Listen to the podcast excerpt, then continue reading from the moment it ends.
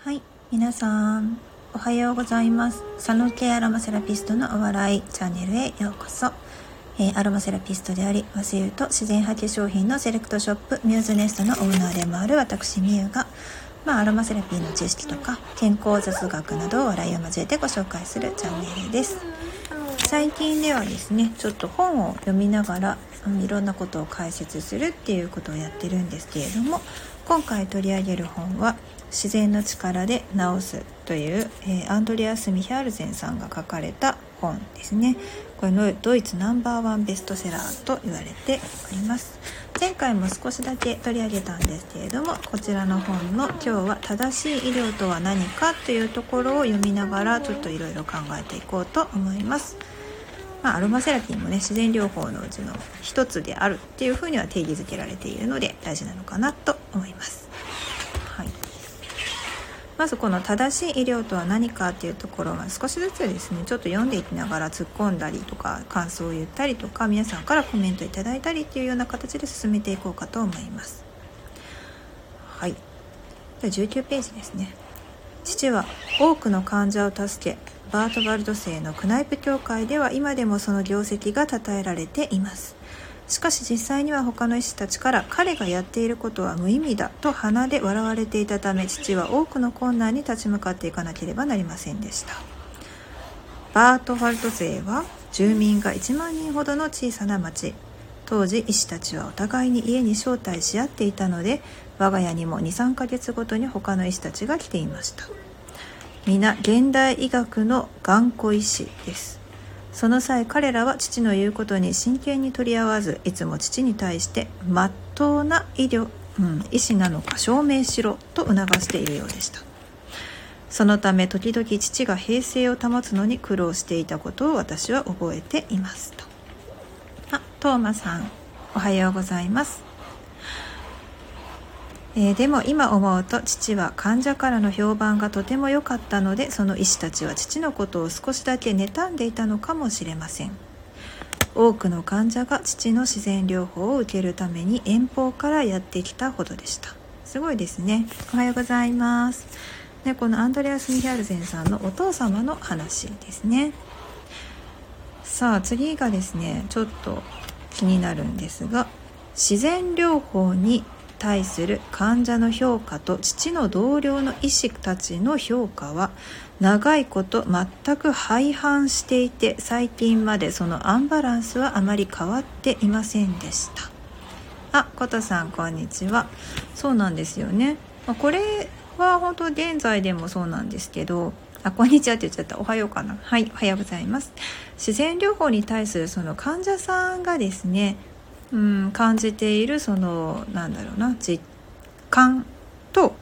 まあ、医師たちからの評価っていうのは現在でもかなり乖離している状態ではありますよね。まあ、どこまでを自然療法と呼ぶのかっていう問題もあります。はい、スタイフではですねアーカイブに残るような形の,、まあ、あの配信をしています。で本をですねベースにしていろんな知識を、まあ、自分で勉強しながらですね発信することで、まあ、頭の中にちょっと残していくっていう感じですね。今日のお昼のクラブハウスでも、えー、まあ、本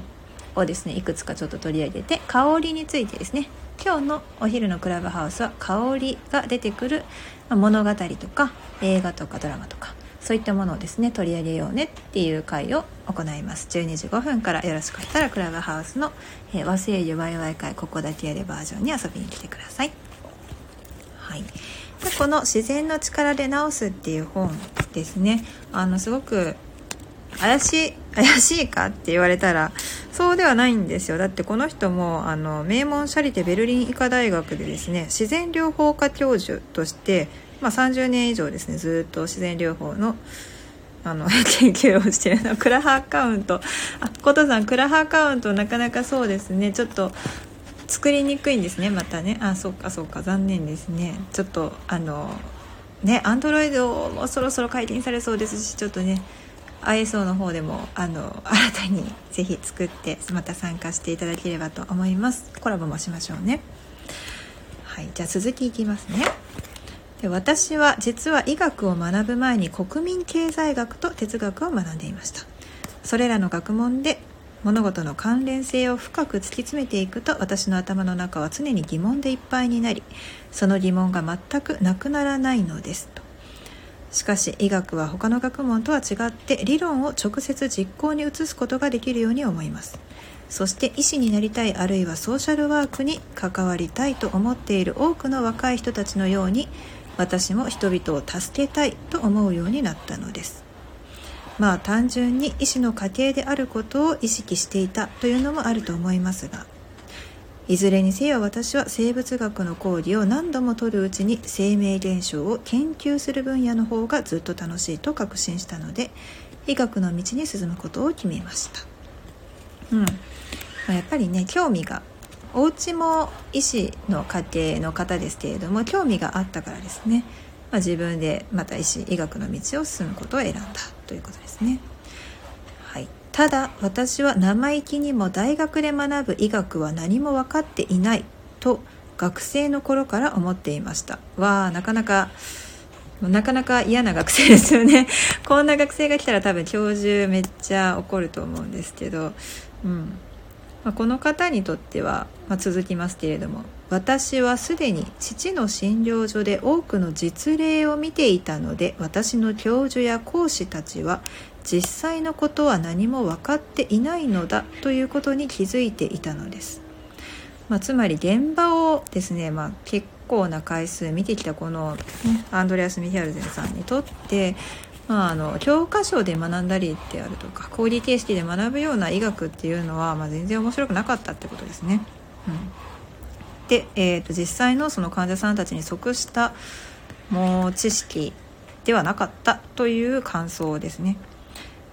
そのため私は今も大学で学んだ医学だけに頼るべきではないという思いをずっと持ち続けているのです。ということです。この方自身がね教授として活躍されているんですが、えー、大学で学んだ医学だけに頼るべきではない、まあ、現場出ろよっていう話ですかね。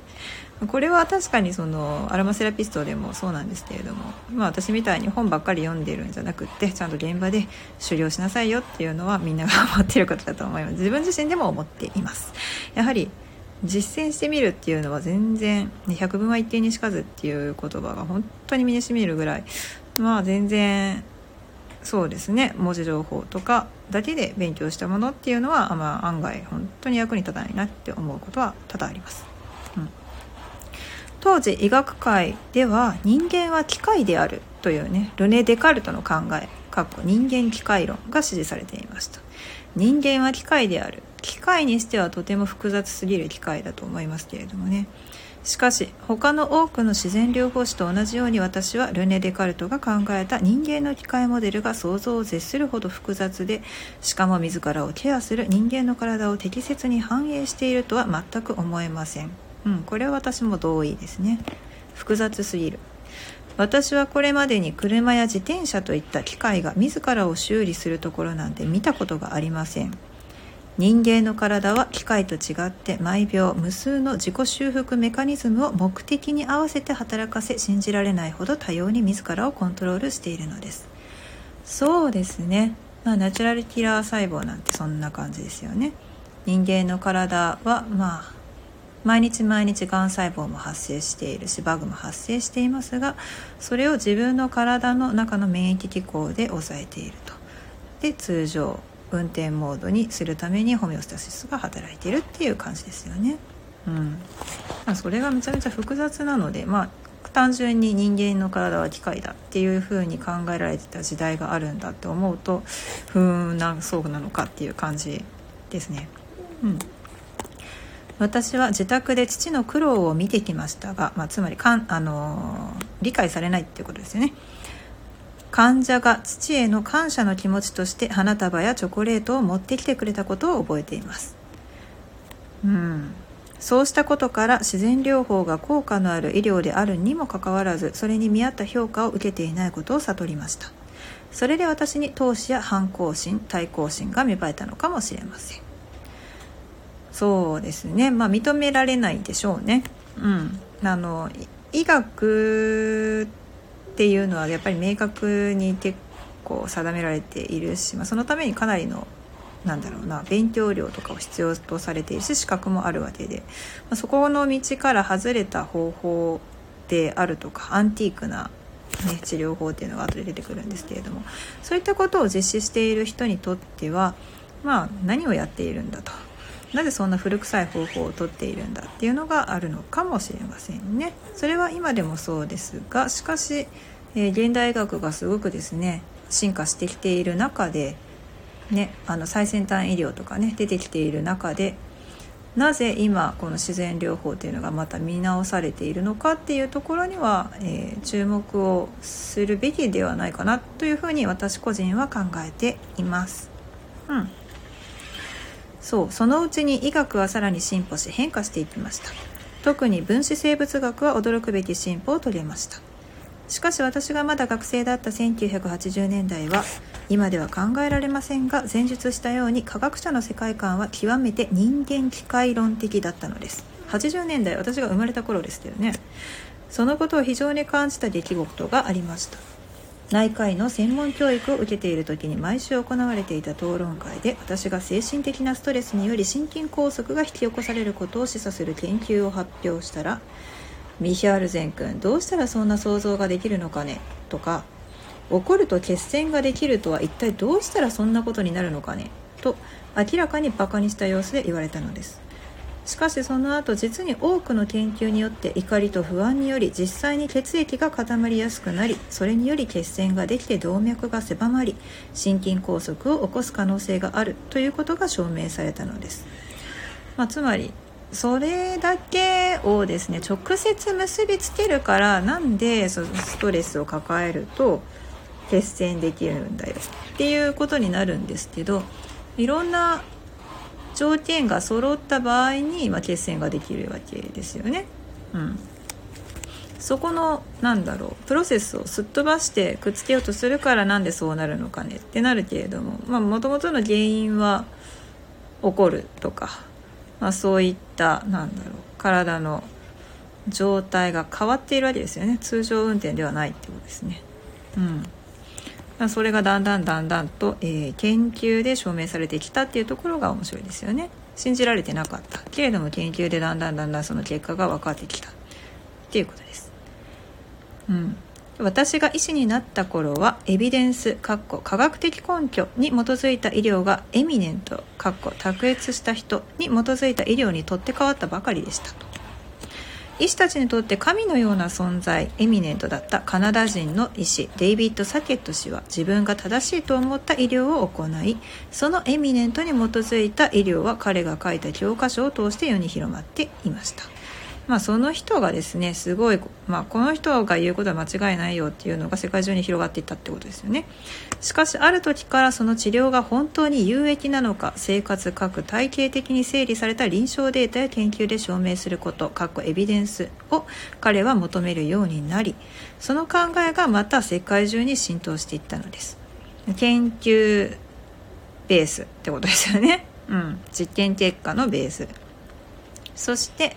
医療行為に対してより合理性が求められるようになった反面研究されていない知識や知恵は存在に扱われるようになっていきました、まあ、これ今の状態まさに今の状態ですね。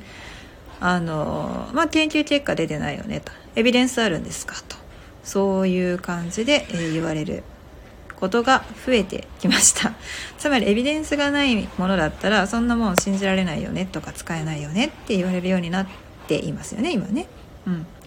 例えば足が冷たい状態よりも温かい状態で床についた方が眠りやすいという事実などです。他にも診療所の医師は誰もが悲しみや怒りは心を壊す可能性があることを知っていましたがそのメカニズムを説明できなかったためこの事実はいとも簡単に無視されてしまいました、まあ、そうですね。メカニズム、まあ、これは脳科学とか、まあ、内分泌系とかいろんなものが、うん、絡んでるのでメカニズムを説明するっていうのがなかなか難しいし実験とかってどうやってするのって感じですよね。機械がないと無理かもしれない。新しい機械が。で次第に特に投資の見返りのあるところつまり特許の取れる薬などについては研究されることが増えてきました。まあバイアグラとかねいい例ですよね。本当にね。あの子宮頸がんワクチンとかピルとかそういったものの認可っていうのは結構時間がかかったけれどバイアグラの認可早かったっていう話は結構有名ですよね。うん。熱い湯で足浴することなど小銭しか稼げませんと、まあ、治療に関するお金まあまあなんだろうな。治療報酬、うん、が少ないものに関してはなかなかちょっと、うん、研究性は低いと。ですからそのような研究のための資金を得るのは難しいのですと。ま、足を温めた方がいいですよっていうような研究なんかよりも、まあ、今だったら COVID-19 のワクチンの方が、まあ、ものすごく資金を得やすくさらに需要も高いということですね。まあ、そんなことがこの章章というか、まあ、段落では書かれています。はい、今ね19ページから22ページまで読んでみました。次回はまたその人のあらゆる生活歴を把握することっていうところをですねまた読んでちょっとお話ししたいと思いますさて15分経ったんですが、えー、そうですね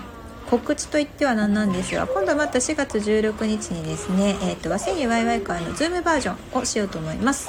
えー、皆さん曰くただの飲み会やんっていうやつなんですけれども、えーまあね本当にただの飲み会です。でもちなみに昨日え昨日かな、うん、そうそうそう。クラフトジーンのね話を皆さんでしたんですけれどもまあまあまあまあそのね毎月1回行われるその和製油ワイワイ会のズームバージョンの時私は、えー、香り付けをされたですね日本のお酒を、まあ、ポチって用意することにしているんですけれども今までのところ、えー島根県のひきみですね黒文字焼酎のひきみとあとはそうですね秋田杉の、えー、秋田杉ジンですねこの2本は、えー、持っているので次に何をポチろうかなってちょっと考えているところです。すごくですね面白そうな、あの、クラフトジンが昨日バンバン情報がですね交換されてみんなちょっとこう気になるものがあるっていう風にすごく楽しんでいただいたのでさあ16日の夜にですね私が一体何を飲むのかっていう。まあ一つのあれですよねイギリスとかだったらブックメーカーとかできそうな感じの。ねあの対象になりそうですけれども。また楽しくね皆さんとこうおしゃべりできることを楽しみにしています。で今日も12時5分からですね今日は、えー、今日のテーマは香りが出てくる物語ですね。本や小まあ何ていうのかな物語とか小説とか一節でもいいんですよ漫画とか。あとは映画とかドラマとか、まあね、アロマセラピスト会話でもあまりにはあまりにも有名な「Perfume」っていう映画がありますけど実は私あの怖くて全部見てないんですよね。ちょっとこれグロいなと思って見てなかった、うん、でもあのー、そうですね。ちょっと1回は見とかないといけないなって思います。さあ新生活がね始まって皆さんもあの生活環境がいろいろ4月からですね変わった方々もいらっしゃると思うんですがそんな時に役立つ、えー、精油の一つとしては柑橘系のオレンジとかですね甘さのあるものが割と役に立ったりします。でなぜ役に立つのかっていうと、まあ、そうですね。AEAJ のアロマテラピー検定官でお答えすると、まあ、オレンジスイートなんかはそうですね。果実の、えー、果実から取れた精油は元気をもたらしてくれるという、ね、そういった、えー、物語がついています。なので特にですねオレンジスイートはですね万人受けする香りとして、まあ、その場の緊張を和ませるというような初対面の人たちのですね集まりの中で使われることが多いです。ですからあのお子様がですね例えば新小学校に行くとか新しい幼稚園に入るとか保育園変わるとかあとは職場が変わるとかですねそういった形で何か新しい環境でちょっと緊張するなっていうような時にその緊張を緩和させてくれるような香りが、えー、オレンジスイートとか甘めの柑橘の香りだったりします。なのでそうですね。私が扱っているような和精油の中では、うん、ちょっと思うのは甘夏が少し似てるかなと思いますね。イヨカンとかはちょっとこうもうちょっとリフレッシュっていう感じが強いんですけれども少し甘みのある香りだとホッとするような感じですね。慣れ親しんだ香りですから甘夏とか温州みかんとかそういったものだと何て言うのかな落ち着きながら、まあ、場を和ませてくれるっていうような使い方ができるかと思いますのでもしですね分離不安とかであのお子様が泣いて泣いてしょうがないともう保育園行きたくないみたいな。あるあるですよね。もう本当に私も半年半年間は泣き続けましたからね息子。あの朝別れる時にね。もうあんななんかこう子供に泣かれてまでこの預けるっていうのそりゃお母さんはですねお父さんもそうなんですけれどもシングルファーザーの方とかね。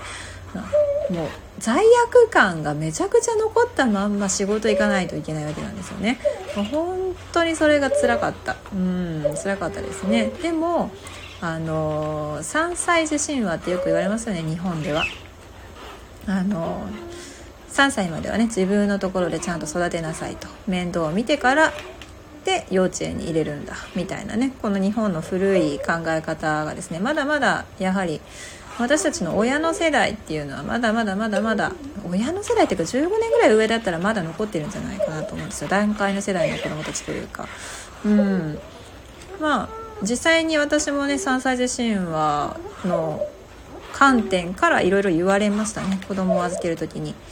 うん。ただ思ったのはですねあの早めに預けてて別に家は家でですねその子とちゃんと向き合えば本当に全然大丈夫だなともうもしまあむしろその家の中で2人で寸詰まった空気の中でですね 2人で過ごすよりはあのちゃんとお友達とか先生とか、まあ、いろんな人とこうコミュニケーションすることで、まあ、その子にとってはすごくいい刺激になるんですよね神経回路の。いい刺激になるし、まあ、お家の中ではできないような体験をしてくるんですよね。例えば絵の具バシャーってこう手でペタペタしたりとかね。そういうのを家でちょっとやられるとまあまあ通常の精神ではいられない状態になりますよね。うん、なのであのー預けるっていうことに罪悪感を感じたりするお母さん方お父さん方はそうですね。例えばその自分にも、えー、何か香りをつけてでえっ、ー、とお母さんとかお父さんと同じ香りだよって言ってお子様の襟元とかにちょんって少しだけつけてあげるとだいこの香りがついてたら大丈夫だからねっていうような使い方ができたりしますでそうすると割とですねあのギャーギャーワーワーもうやだやだって言って泣いてたような子がなんか本当本当大丈夫？みたいな感じであのちょっと泣くのが収まったりとかあのそれに慣れてくるとですね今度はあの条件的になってくるんですよね。あの香りつけてとね、つけてつけたら大丈夫っていうのが自分でも何かこう一種のお守りみたいな感じになるんでしょうね。そうやって乗り切った時期もありました。これは私の体験談ですね。もし困られている方がいらっしゃったらそういった使い方で、えー、乗り切ってみてください。この4月。はい。というわけで今日のライブはこの辺で終了します。ありがとうございました。